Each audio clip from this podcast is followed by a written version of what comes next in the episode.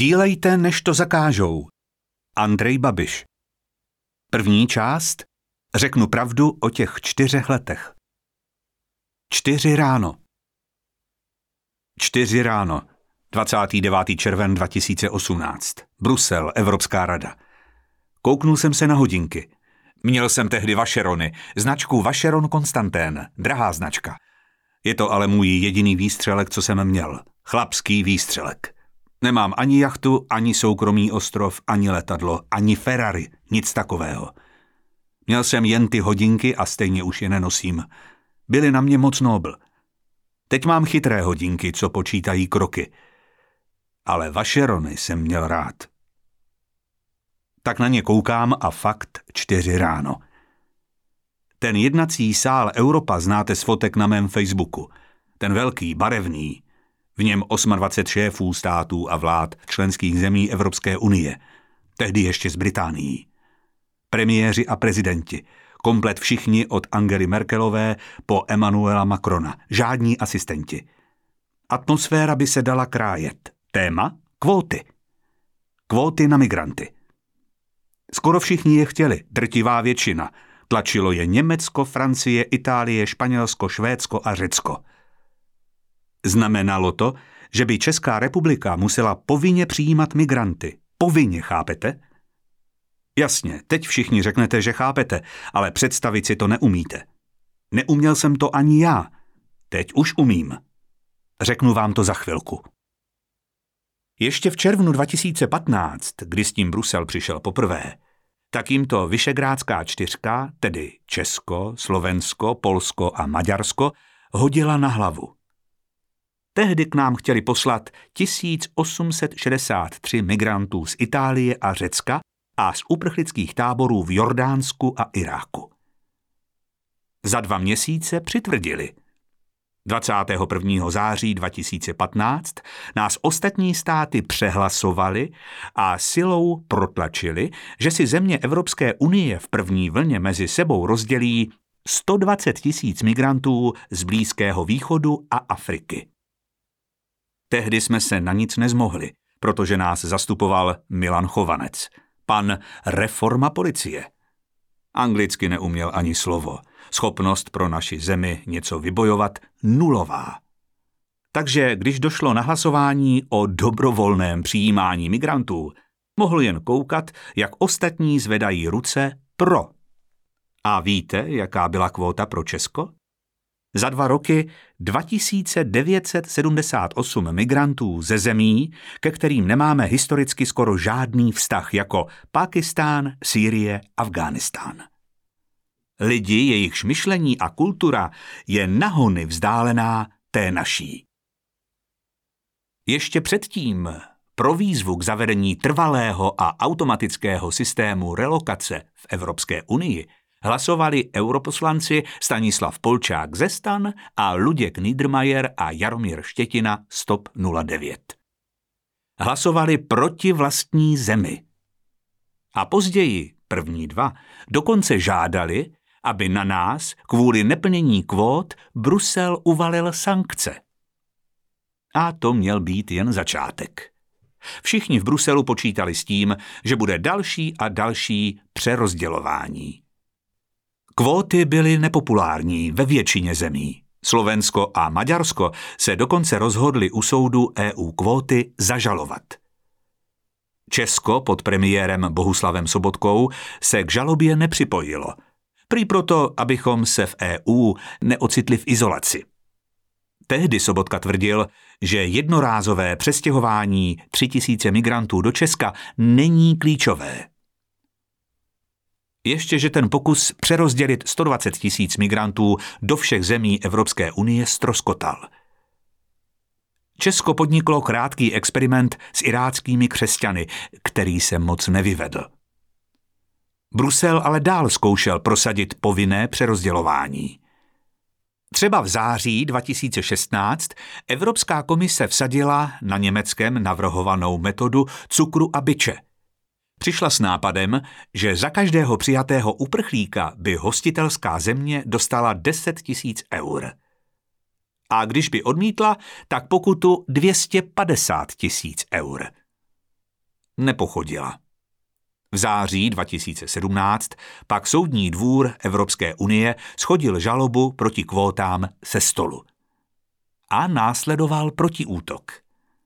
V lednu 2018 Evropská komise zažalovala Česko, Polsko a Maďarsko, že uprchlíky nepřijali.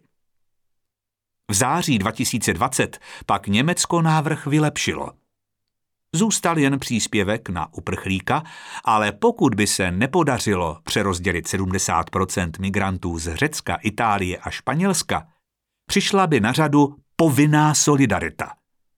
Tedy zase kvóty.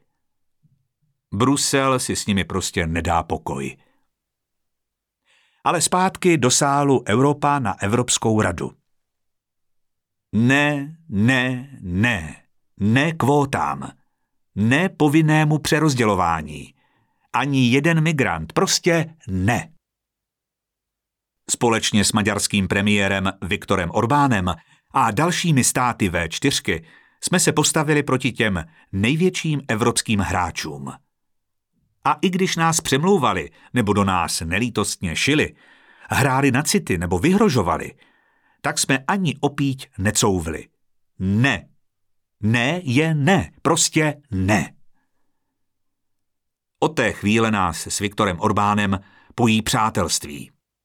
Proto jsem ho požádal, aby mi do téhle knížky věnoval svoji vzpomínku. Po migrační krizi v roce 2015 se Evropa rozpoltila na dva tábory. Máme tu politiky, pro něž se přerozdělování migrantů stalo hlavním cílem, přímo posedlostí, a na druhé straně jsme tady my, středoevropané, kteří si hodlají svou vlast zachovat takovou, jakou ji máme rádi. Naším úkolem je tudíž sjednotit se a opakovaně útočit na návrhy, které, ať otevřeně nebo skrytě, by dostali přistěhovalce do našich zemí a tyto návrhy potopit – Dobře si pamatuji, jak Andrej toho dlouhého večera v první linii bojoval proti migraci a proti jejím zastáncům.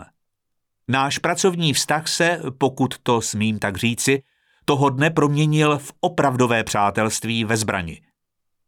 Mezitím se i mašinérie V4 rozjela na plné obrátky, díky čemuž jsme nakonec dokázali společnými silami přetavit návrh ve prospěch středoevropanů. Tohle zasedání Evropské rady bylo zároveň dobrou lekcí toho, jak osvěžujícím dojmem působí neobvyklý politik v Evropě. Z dikce Andreje Babiše je totiž vždy jasně cítit, že se jedná o člověka, který přišel do politiky ze světa, kde není čas váhat. Ale je o to více potřeba odvážných a vyvážených rozhodnutí i tvrdé práce. Ze všech jeho věd je zřejmé, že patří k těm, kteří místo toho, aby se honili za nějakými ideologiemi, co spasí svět, upřednostňují víru v prosté věci, jako jsou například národ a rodina.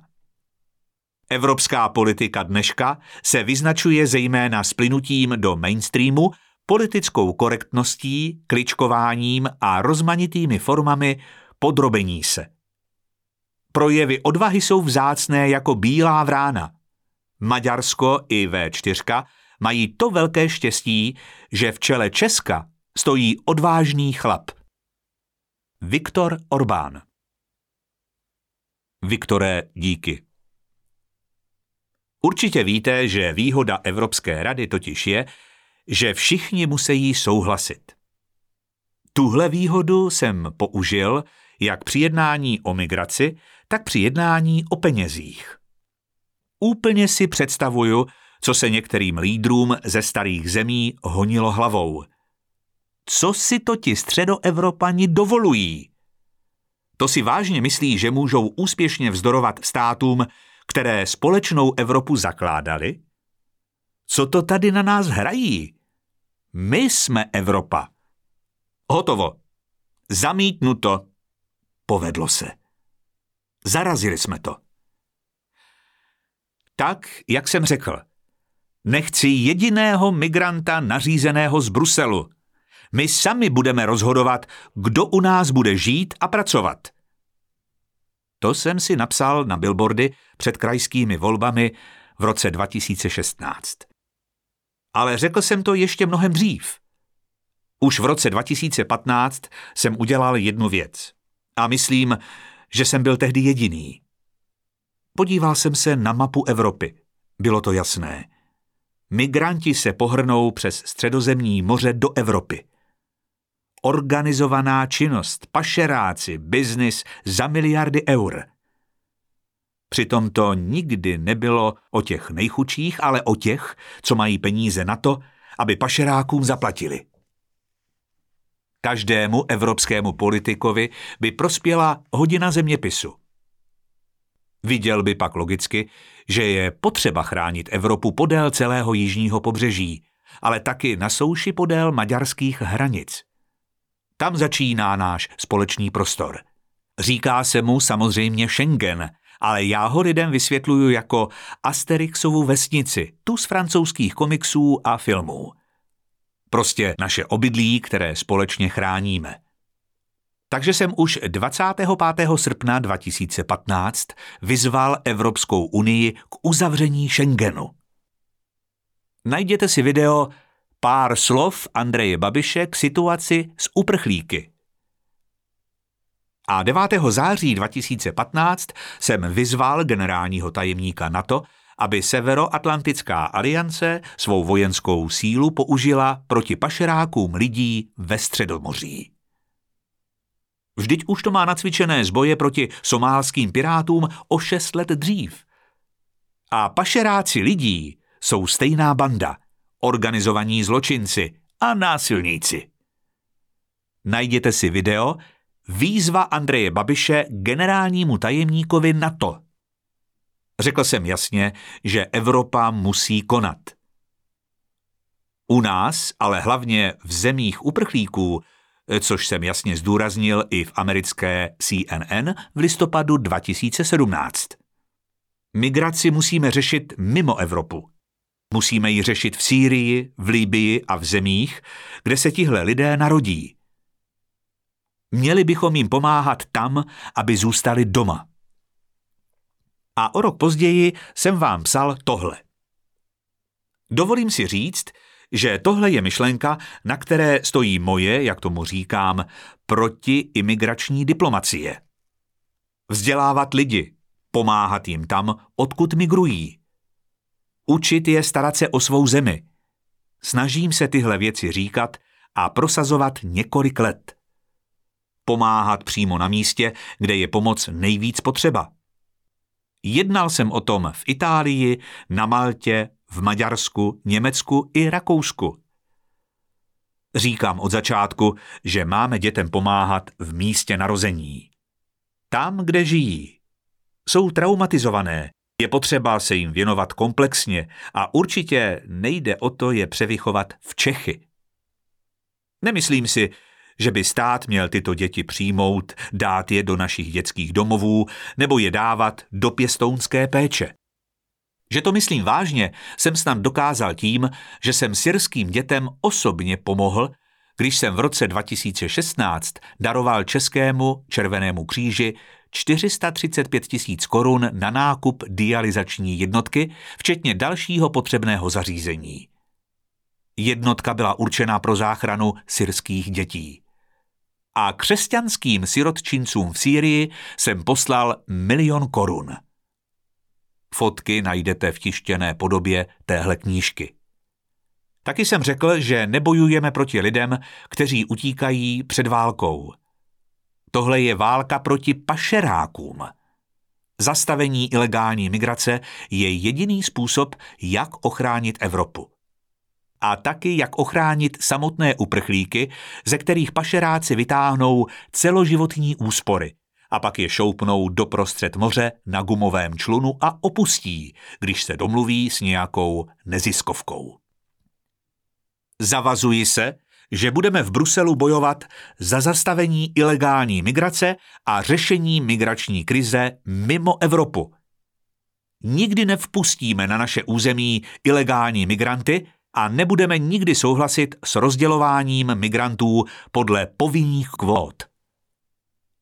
To jsem napsal ve své smlouvě s voliči v roce 2017. A to jsem udělal.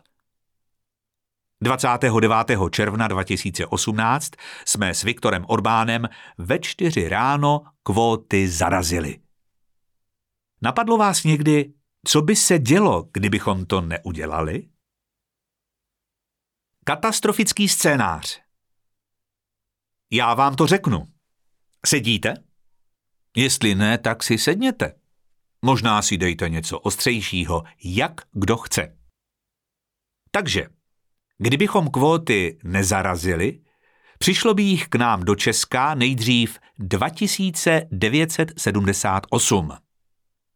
Ano, 2978 migrantů. Prý jenom jednorázově.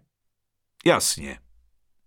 Jenže ve chvíli, kdybychom kývli na rozhodnutí Evropské rady a kvótu splnili, nic by nebránilo tomu, aby se stejný princip opakoval znovu a znovu. Nový a nový. Museli bychom přijmout úplně každého, koho by nám nařídili úředníci z Řecka a Itálie nebo z Bruselu. A ne, nekončíme. To vůbec není všechno. U nelegálních migrantů bychom neznali ani skutečnou zemi jejich původu, ani pravé jméno, ani věk, ani úmysly. Jejich doklady totiž vůbec o ničem nevypovídají, protože buď je v nich jen to, co oni sami nahlásí v záchytných centrech, nebo jsou padělané. Plno migrantů přicházelo do Řecka a Itálie bez dokladů, takže o nich nevíme vůbec nic – to už vůbec nemluvím o tom, že existovaly případy, kdy měl jeden migrant hned několik dokladů s různými jmény. Každý to věděl, i čeští europoslanci. Přesto tři z nich pro kvóty hlasovali. Hlasovali pro něco, co se v bruselštině jmenuje automatický přerozdělovací systém. Umíte si to představit? Že ne? To nejhorší z migrace. Střih. Silvestr 2015. Kolín nad Rýnem. Tady se odehrála taková malá upoutávka na migraci. Jistě si pamatujete, že do Německa přišlo těch migrantů milion. A jak to vypadalo na Silvestra? Tohle napsali novinky. Kolín nad Rýnem čelil na Silvestra vlně sexuálních útoků a krádeží od přistěhovalců. Policie v Kolíně nad Rýnem řeší rozsáhlý případ sexuálních útoků a krádeží během silvestrovské noci, které mají nejméně 80 obětí.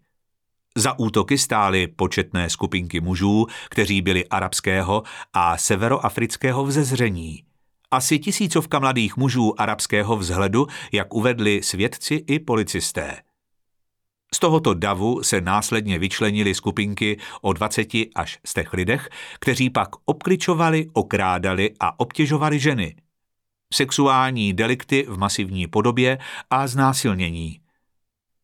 Útočníci pak své oběti připravili o mobilní telefony, kabelky či peněženky – a nejméně 15 žen bylo sexuálně obtěžováno. Některé z žen, které cituje Die Welt, vypověděli, že je muži osahávali po celém těle. Náhle jsem ucítila ruku na svém zadku, pak na prsou, nakonec mě osahávali všude, uvedla jedna z žen. Možná jste zažili, že se k vám někdo na ulici choval agresivně nebo vás okradl. Ten pocit špíny a zneuctění na člověku ulpí a nedá se smít. Je jedno, jaké rasy nebo vyznání je ten, který to způsobil. Psychice trvá, než se z toho otřepe. A teď si představte, že vás někdo napadne sexuálně. Celá banda násilníků.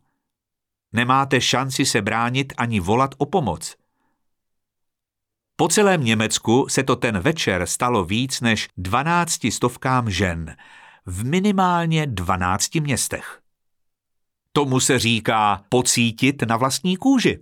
Co? No přece totálně nepromyšlený, nesmyslný systém přijímání migrantů.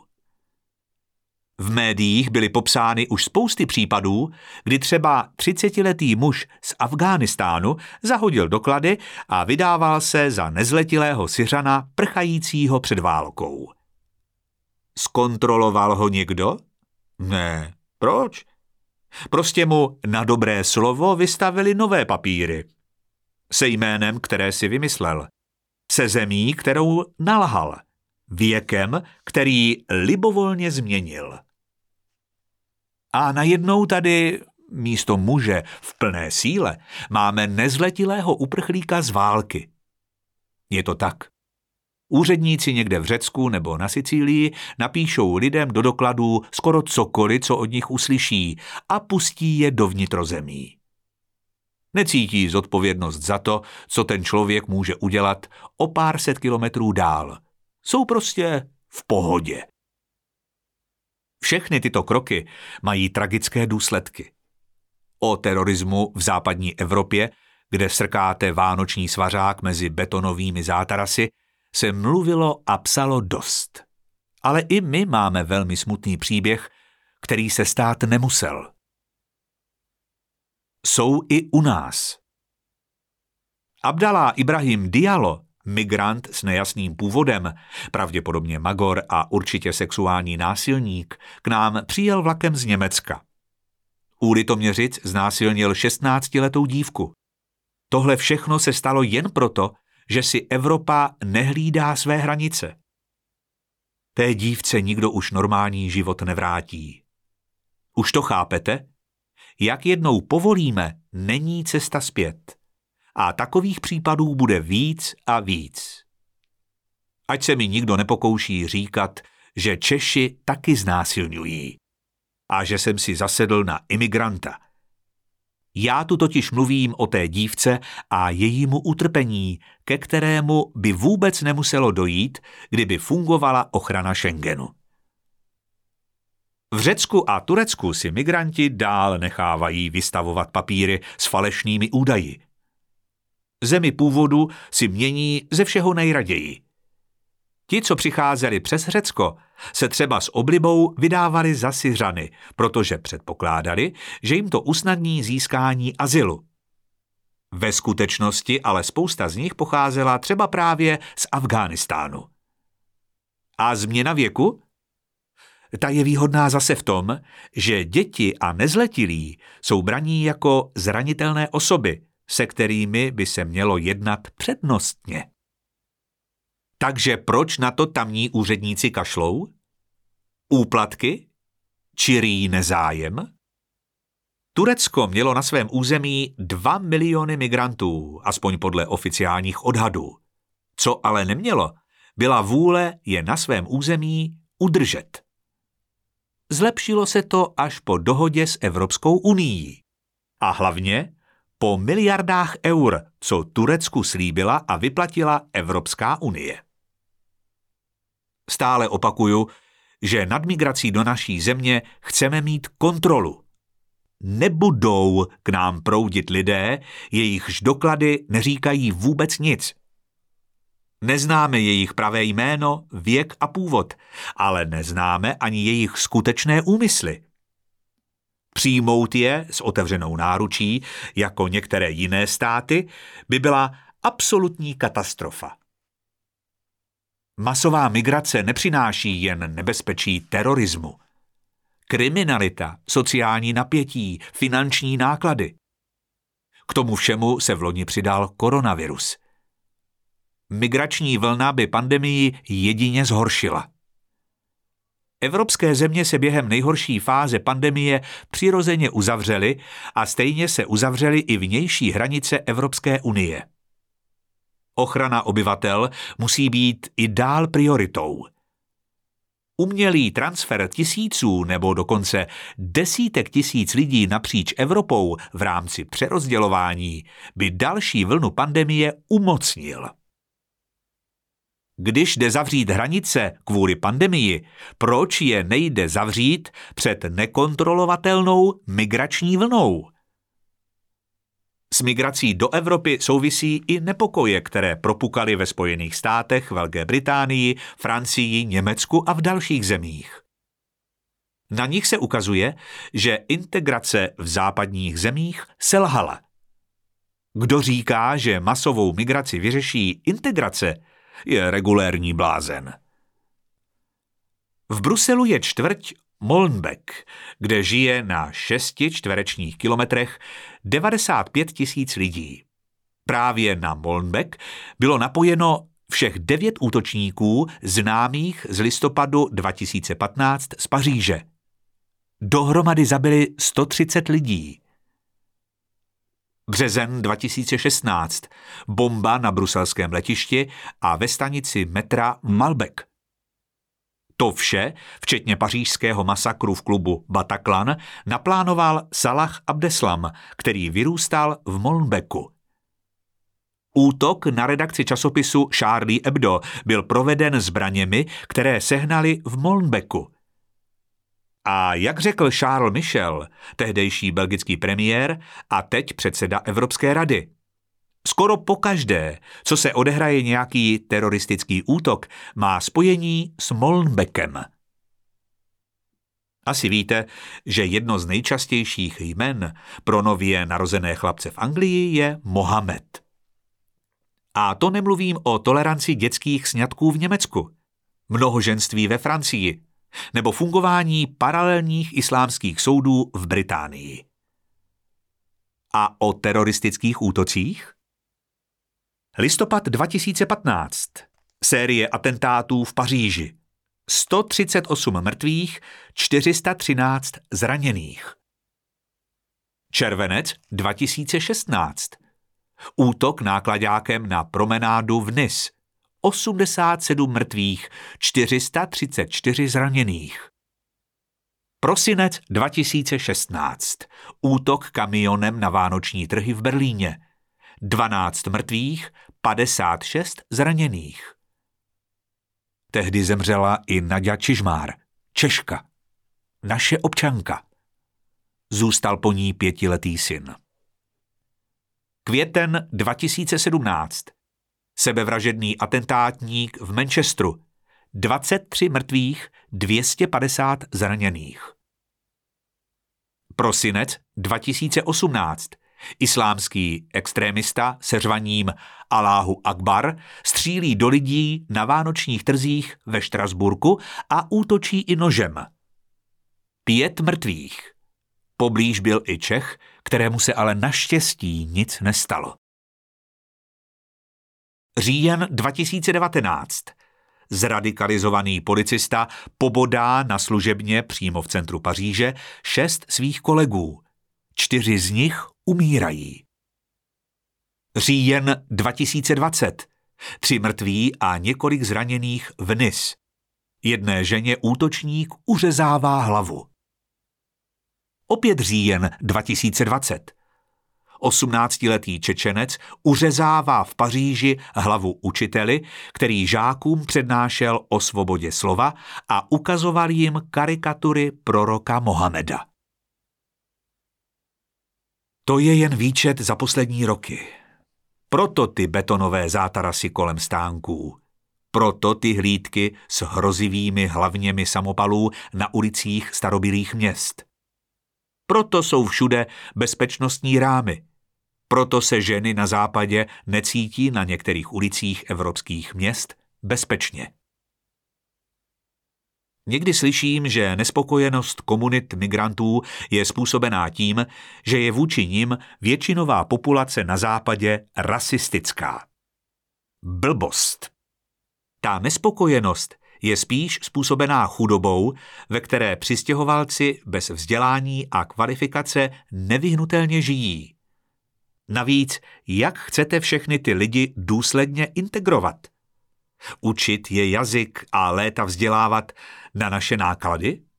To přece není možné. Akorát to zadělává na budoucí problémy mezi komunitami cizinců a společností, která se jich ujala. Migrace nepřestává. Leden 2021 Letos v lednu se zjistilo, že pašeráci našli do Evropy novou bránu – Kypr – Dokonce v poměru k domácím obyvatelům má Kypr nejvíc migrantů ze všech zemí Evropské unie. Tamnější bezpečnostní úřady zadrželi u jihovýchodní části ostrova loď s 55 běženci na palubě. Poté, co všichni podstoupili test na koronavirus, byli převezeni do přijímacího střediska. Ta ovšem praskají ve švech. Březen 2021. Policie našla na D1 migranty v nových autech naložených na kamionech. Dvojice neměla žádný cestovní doklad či oprávnění k pohybu. Oba však předložili jiný dokument. Šlo o 23-letého muže a 16-letého mladíka z Afghánistánu. Květen 2021. Za jediný den se dostalo do španělského města Ceuta 6 tisíc migrantů z Maroka. Přelézají desetimetrový plot a snaží se obeplout hranici na nafukovacích člunech. Španělský premiér Pedro Sánchez to označil za vážnou krizi pro Španělsko a Evropu. A zase květen 2021. Dva migranti z Maroka, ročníky 1997 a 1992, kteří přijeli na podvozku kamionu do České republiky, zvonili večer na obyvatele Soutic na Benešovsku. Bez dokladů, samozřejmě. Červen 2021. Policie udeřila na tábor v Kalé. Rvačka migrantů byla poslední kapkou – Francouzská policie na základě rozhodnutí úřadů v pátek vyklidila provizorní stanový tábor v Calais, kde žilo na 500 migrantů. Tato okupace způsobila vážné narušení veřejného pořádku a veřejného klidu, zejména u 50 rodin v okolí. Vysvětluje své rozhodnutí prefektura a zmiňuje také stupňující se problémy s veřejným zdravím. Jen pár případů pro připomenutí. A to jsou jen ty, o kterých víme. Už v loni v září zveřejnil Institut pro ekonomiku a mír studii, podle které Evropu čeká další a mnohem větší vlna migrace. To, co jsme zažili v letech 2015 a 16, nebylo nic oproti tomu, co podle institutu ještě přijde. Do pohybu se dá miliarda lidí. Budou utíkat před suchem, hladem a politickou nestabilitou. Hlavně v subsaharské Africe. Ubytovat je všechny v Evropě? Ani šílenec by něco takového nemohl myslet vážně. Jediné řešení je obrana hranic a zároveň pomoc přímo v Africe, na Blízkém východě, v Asii. Prostě přímo tam, kde se ty problémy rodí. Jak ostatně říkal i Dalaj Lama, Evropa patří Evropanům. Migranti, vraťte se domů a obnovujte své domovy. Měl samozřejmě pravdu. Evropa přijímá migranty po tisících. Ale lidem, kteří tady chtějí poctivě pracovat, platit daně, vydělávat si peníze a zase se vrátit domů, hážou byrokrati klacky pod nohy. Nejde jen o stavební dělníky, ale i vysoce kvalifikované lidi jako zdravotní sestry a lékaře. Naopak toho, kdo přijde ilegálně, bez povolení, bez dokladů a řekne si o azyl, neumíme vyhostit. Takže se evropští úředníci nakonec vzdají a pobyt mu legalizují. Německo zavedlo institut strpění, Nizozemsko vyhlašuje pobytové amnestie – absurdní. Zajímavě to chce řešit Dánsko. Chystá zákon proti migraci. Funguje tak, že žadatele o azyl odkáže na jinou zemi mimo Evropu. Nejslimněji vypadá dohoda s Rwandou, ale jedná se i s Tuniskem nebo Etiopií. Jasně, neziskovky zabývající se lidskými právy si stěžují, ale premiérka Mete Frederiksenová má jasno počet žádostí o azyl chce srazit na nulu. Francie se také odhodlala. Prezident Emmanuel Macron chce bezútěšnou situaci řešit. Na konci minulého roku vyhlásil boj proti islámskému separatismu. Nehodlá dále trpět, že radikální islám vytváří na území Francie paralelní společnost, která nezdílí francouzské hodnoty. Držím palce. My jsme ale chytřejší, víme své. Rádoby morální otevřená náruč pro nelegální migraci dnes znamená boj proti islámskému separatismu za deset let. Jediná země, která zachovala chladnou hlavu a od začátku migrační vlny postupovala podle pravidel Schengenu, tedy těch, na kterých jsme se všichni dohodli, bylo Maďarsko. Tak, kvóty jsme odmítli, ale bude to stačit, abychom se mohli cítit v bezpečí? v bezpečí před nápady přicházejícími z Bruselu, jako jsou uprchlické kvóty nebo povinná solidarita, ale i před tím, co vymyslí ty progresivní levicové strany u nás? Jako třeba zodpovědné řešení migrace. Navíc nad námi samozřejmě visí hrozba, že by Německo zavřelo hranice – proto jsem začal úkolovat naše spravodajce, aby se soustředili na sběr informací použitelných při asilových řízeních a aby se naše spravodajské služby a policejní složky této hrozbě věnovaly intenzivněji a spolupracovali, ne aby na sebe žárlili.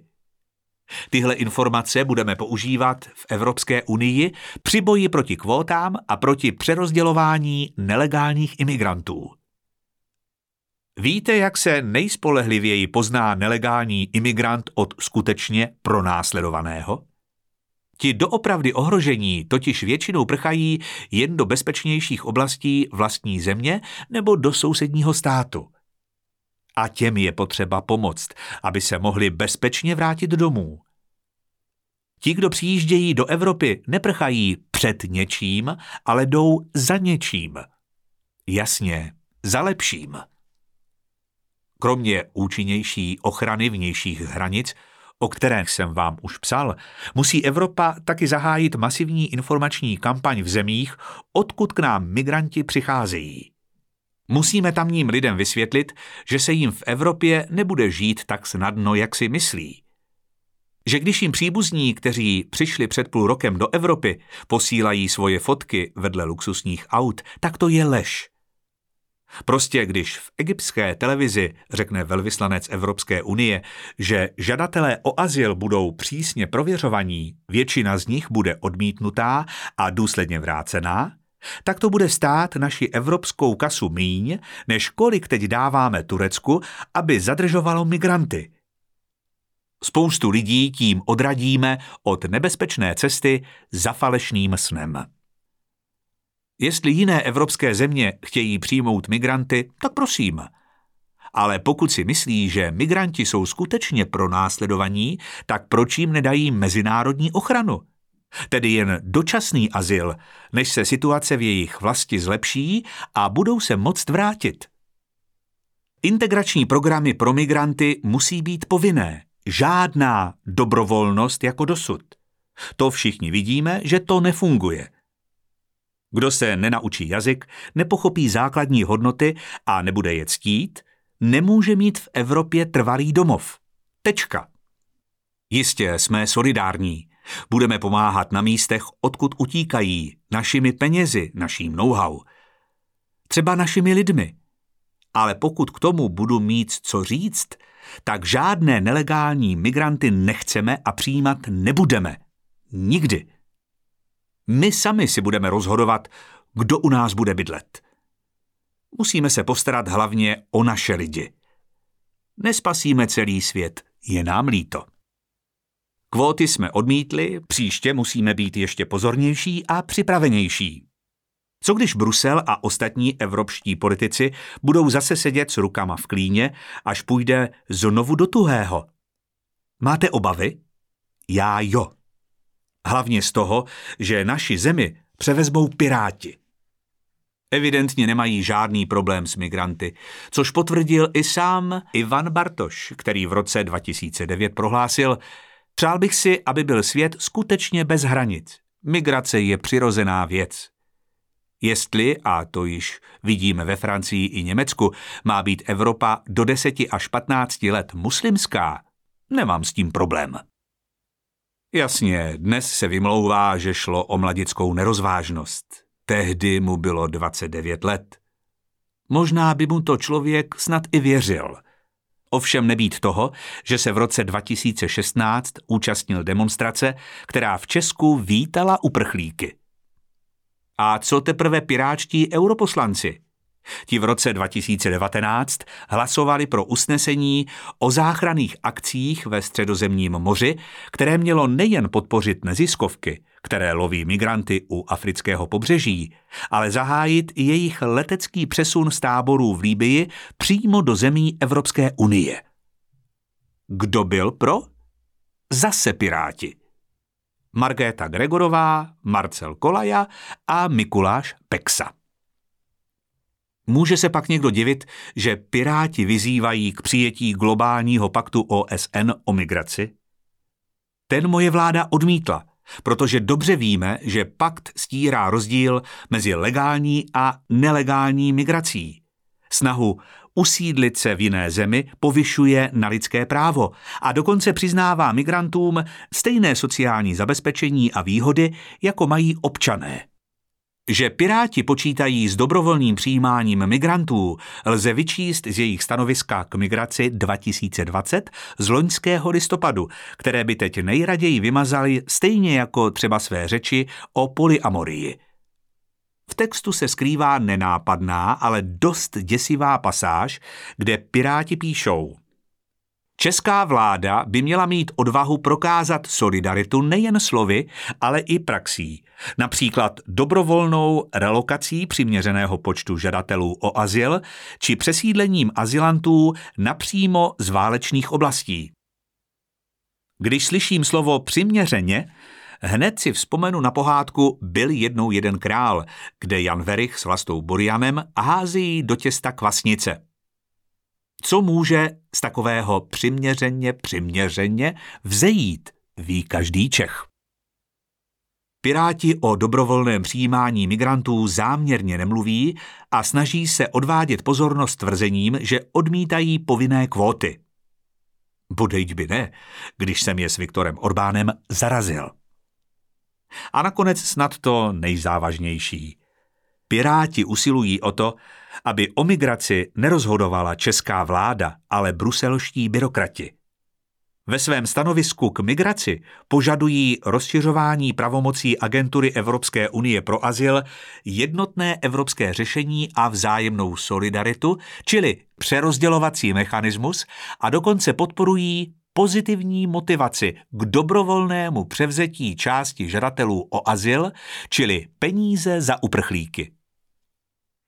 A ještě k tomu počítají Piráti s tím, že bude třeba lidi vychovávat. Stranou by neměla zůstat ani práce s majoritní společností a podpora její otevřenosti vůči odlišnostem, která je prevencí nenávistných projevů a diskriminace nejen cizinců, píšou. Tomu všemu Piráti společně se stan říkají zodpovědné řešení migrace.